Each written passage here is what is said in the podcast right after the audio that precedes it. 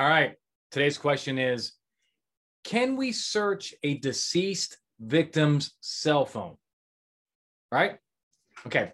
So comes from an officer in Alabama. Let me ask, let me give you the context here. Recently, at an you know at overdoses, our narcotics units uh, unit has been uh, wanting to seize the cell phones for the purpose of searching them.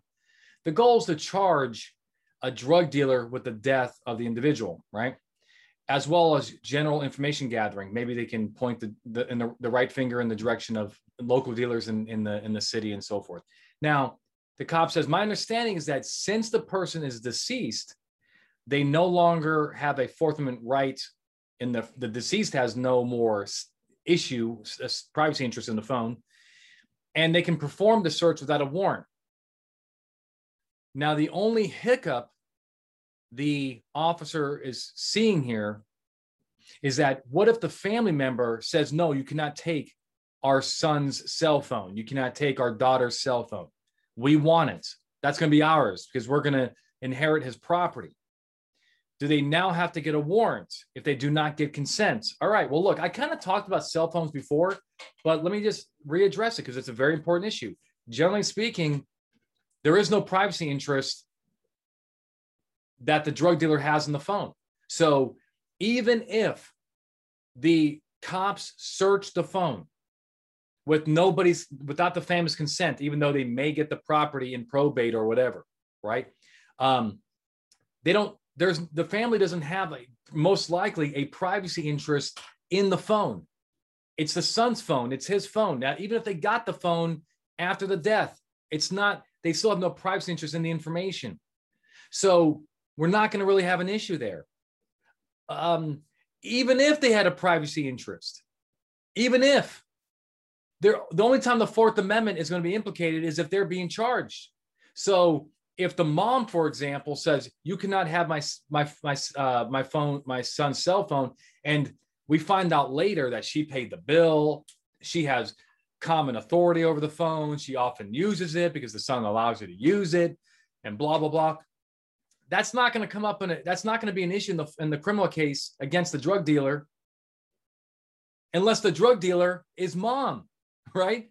So even if mom has a privacy interest, it's not going to come into court because the drug dealer, if it's not mom, it's some third party who's dealing drugs in the in the, the city, is not going to be able to use go through mom to try to claim that he has some privacy interest. So again, it, it's at the end of the day, the result is probably the same. So just to wrap up, if somebody dies and they have a cell phone and police you know then the guy has the, the deceased no longer has a privacy interest he's not going to complain right? Obviously.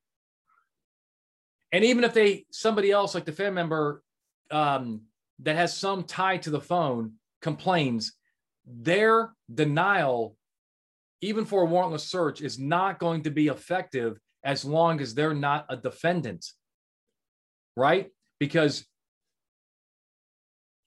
but if somehow that family member who happens to have a, a privacy interest in a phone, which can be rare, but they happen to have a privacy interest in phone, if they start becoming a, uh, a person of interest, Houston, we have a problem.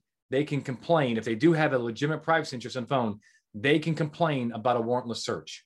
Does that make sense? Right? Maybe uh, the case gets resolved some other way too, but that's kind of what my feeling is. So, generally speaking, um, should you get a warrant? go get a warrant, especially most times that you have these death investigations, cops are going to want to search the apartment anyway or search some other things, whatever. Usually they're going to get a warrant anyway. Why not just add the cell phone to the warrant? Right? Even if even if the law is kind of in your favor that there's no standing by the drug dealer. All right? All right. Good question.